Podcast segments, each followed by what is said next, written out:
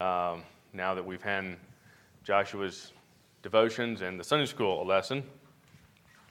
So, the title to my lesson is Complacent or Committed. And um, there'll be time for, I want to give time for testimony afterwards, but the question I want to start with is if you're here today and you're a professing Christian, can you answer the question, What has Christ done for you? That's something that you can answer and that you have given thought to. I'm not looking for cliche answers so much as I'm looking for specifically what has he done for you.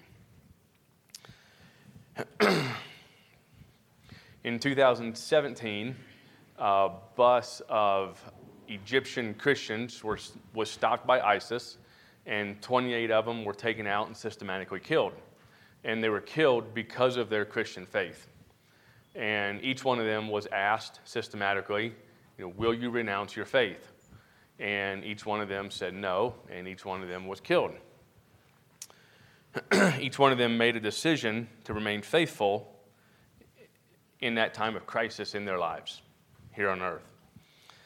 And the war on Christianity here in the States is not one of persecution in the forms of killing and torture, but rather one of promoting complacency and tolerance. Um, we have the opportunity here in this country uh, to shout the love of God from the rooftops, yet we often do not. And we can do it without fear or threat of death or harm to ourselves. Instead, we justify our actions, our feelings, our vices, sins we are involved in, our attitudes, our complacency, by saying that we are living right in the eyes of God, and we dare anyone that would challenge us differently we, by calling them hypocrites or radicals or whatever name we might apply to them to make ourselves feel good about where we're at and not have to listen to a challenge. And really, what we want is we want to continue to participate in what keeps our inner self, our humanly self, satisfied and happy. We create the illusion of righteousness by pointing to others and justifying ourselves against them in the way they made us feel. We justify our actions by what we say others did to us, either perceived or real.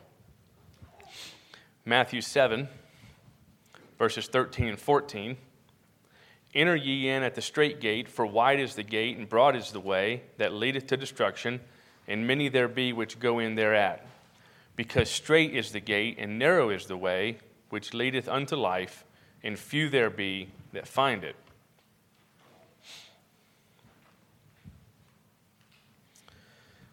It's often used as a cliche in our society, um, staying on the straight and narrow. You know, I was somewhere the other day and somebody said that, and I kind of chuckled inwardly to myself um, that this person used that cliche, that analogy, staying on the straight and narrow, and it was in reference to something else. I don't remember what. And um, so when I read these verses again yesterday, you know, it came to mind that conversation, and you know, the world, um, the the U.S. as a whole recognizes that you know the straight and narrow um, is kind of the right way to go, right? They kind of there's kind of a culture around that, but not many of um, the citizens of the U.S. actually live that out in their Christian lives in the way that they could. So often we think that we suffer by someone's perception of us. We suffer because someone doesn't agree with us or sympathize with our position, or heaven forbid, they might actually make fun of us in our position. And we call that persecution, or we call that um, trials for the faith, or we put different adjectives around this, but um, we use it as, oh, I'm being tested, or I'm being persecuted, this is not the same battle that rages on Christianity in the rest of the world. It is not how, by and large, Christianity in the rest of the world um, gets dealt with. The majority of the Christians in the world face isolation, imprisonment, expulsion, starvation, torture, and even death. While we here, we worry about our feelings and what people think about us.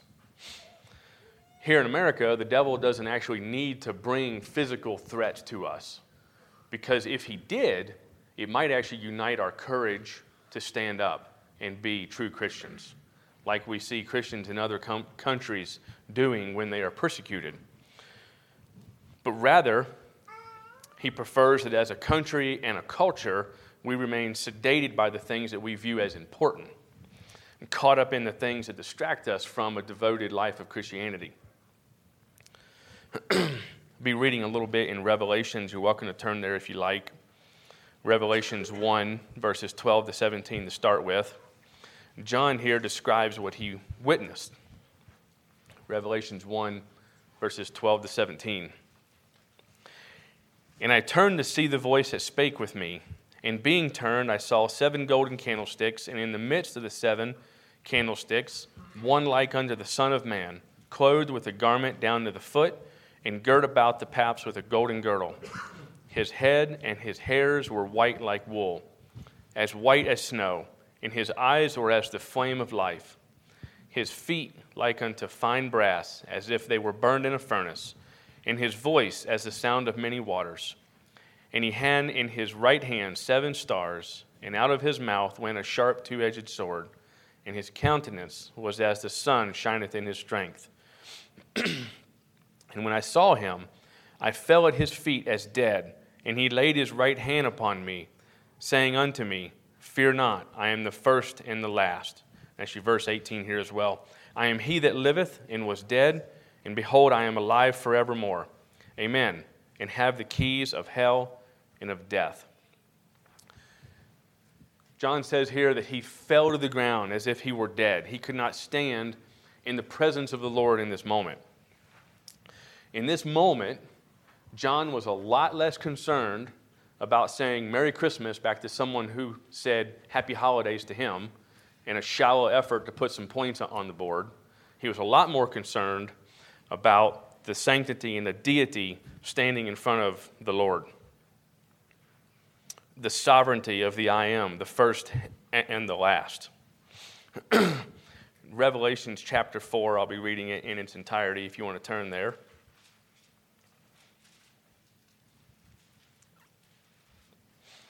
Revelations chapter 4, verse 1. After this I looked, and behold, a door was opened in heaven. And the first voice which I heard was this, was as it were of a trumpet talking with me, which said, Come up hither, and I will show thee things which must be hereafter. And immediately I was in the Spirit, and behold, a throne was set in heaven, and one sat on the throne. And he that sat was to look upon like a jasper and a sardine stone. And there was a rainbow round about the throne, in, slight, in sight like unto an emerald. And round about the throne were four and twenty seats, and upon the seats I saw four and twenty elders sitting, clothed in white raiment, and they had on their heads crowns of gold. And out of the throne proceeded lightnings and thunderings and voices. And there were seven lamps of fire burning before the throne, which are the seven spirits of God. And before the throne there was a sea of glass like unto crystal, and in the midst of the throne, and round about the throne were four beasts full of eyes, before and behind. And the first beast was like a lion, and the second beast like a calf, and the third beast had a face as a man, and the fourth beast was like a flying eagle. And the four beasts had each of them six wings about him. they were full of eyes within.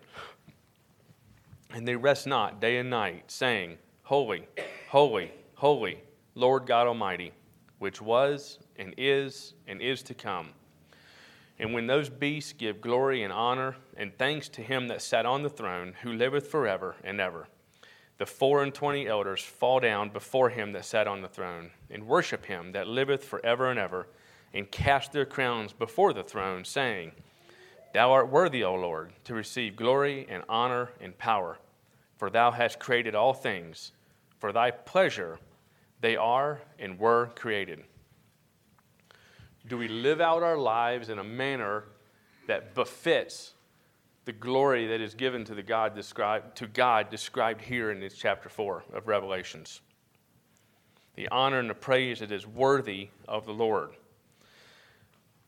The Christians of this country oftentimes delegitimize this wholeheartedly as inconvenient or old fashioned or oppressive when really they, we, or I are trapped in Satan's slavery, slaves to ourselves and our personal desires? Do we explain away the actions and attitudes that we have towards others and forget our personal responsibility to the creator of heaven and earth? Do we point the blame and say, my mother, my father, my brother, my sister, my coworker, they made me do this, and they're the ones, they're the reason that I feel this way. They're the reason that I am this way. They're the reason that I act uh, this way. When each and every one of us stands before the King of Kings, what will be on his lips is not the way we were treated, but rather the way that we showed up our personal responsibility to the actions that we performed and our reactions to others. The decision that we made whether or not to accept the Lord as our Savior. Will He say, Well done, good and faithful servant, when we stand before Him? So, are we choosing Jesus and the life that He offers us, or are we choosing a life of our wants and desires and feelings as we wallow in self deception? Matthew 16, verses 24 and 26. Then said Jesus unto his disciples, If any man will come after me, let him deny himself and take up his cross and follow me. For whosoever will save his life shall lose it, and whosoever will lose his life for my sake shall find it. For what is a man profited if he shall gain the whole world and lose his soul? For what shall a man give in exchange for his soul? Do we really grasp and understand this concept that's being laid out here in Matthew 16?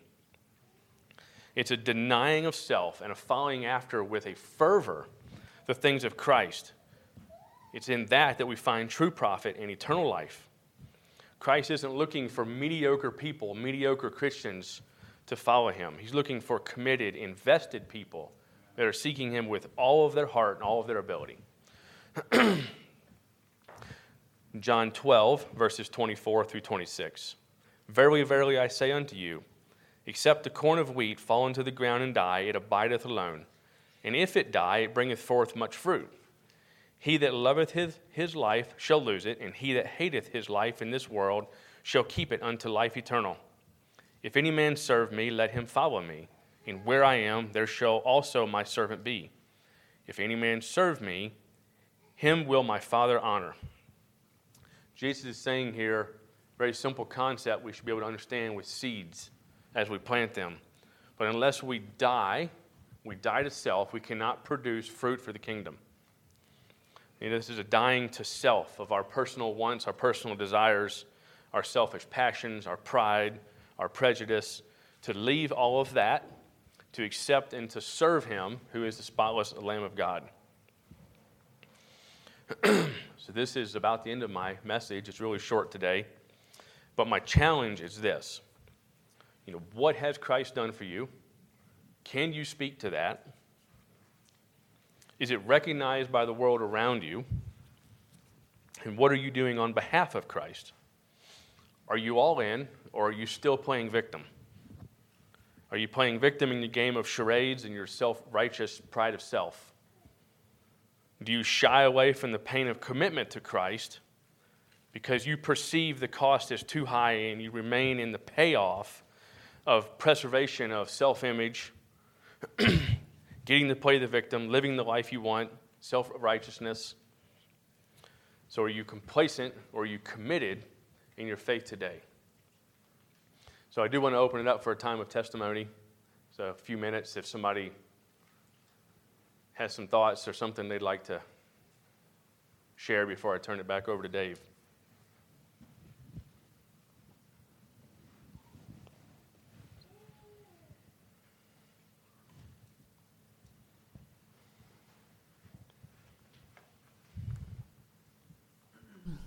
Uh, Thanks for your message this morning. Um, I I've been thinking about something that's been going on in a little town called Wilmore, Kentucky, the last 11 days. I don't know if you've all been following that, but here are. It started with 30 young people that stayed behind from a chapel service and decided not to be complacent with life anymore and commit to the Lord. And it's turned into a revival from people coming from all over, literally all over the world, to worship the Lord because there's something going on in Wilmore, Kentucky that people want and they see.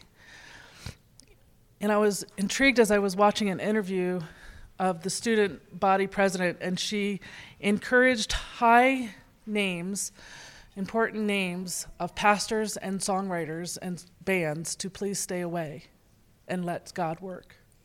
Because people will, she doesn't want people coming, and nor does the president of Wilmore of Asbury College. Those names coming and it being about them and not about God. And I saw something in that, and I was thinking about that again this morning as you were speaking. Uh, a, a committed life isn't about making a name for ourselves, it's about making a name for God.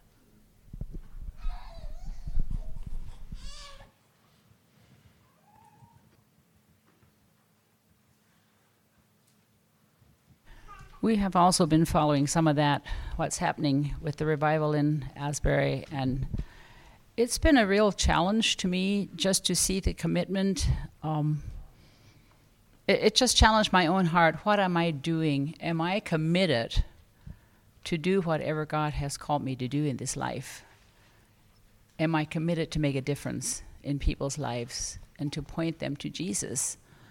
It's just been encouraging, and uh, on the same I guess we were just talking a little bit on, on the way here about you know how the devil is trying to throw some wrenches in into that whole thing, and make a bad picture, and make make God look bad. And I was like, I was just we were praying against that spirit, and he you know he wants to do that wherever there's a good thing happening, whether it's in our families, in our churches, wherever we're at.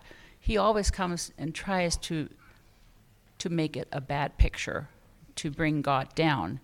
And we just, I think we just need to pray, um, even that for our own little church. You know, He, He wants to kill, steal, and destroy. And I just, I pray against that, that spirit that wants to come in and, and do that. So I just, I, we were, we've been encouraged just to see the hunger, and I've been challenged. Do I have a hunger like that for Jesus to be, to spread the gospel to the lost. There are people dying around us even even now.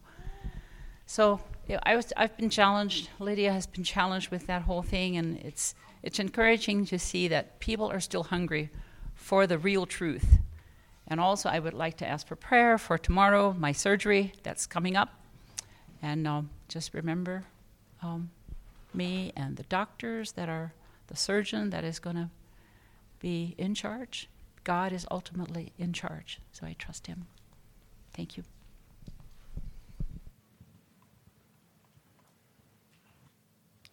Yeah, if there's no one else, Dave, I'll turn it over to you.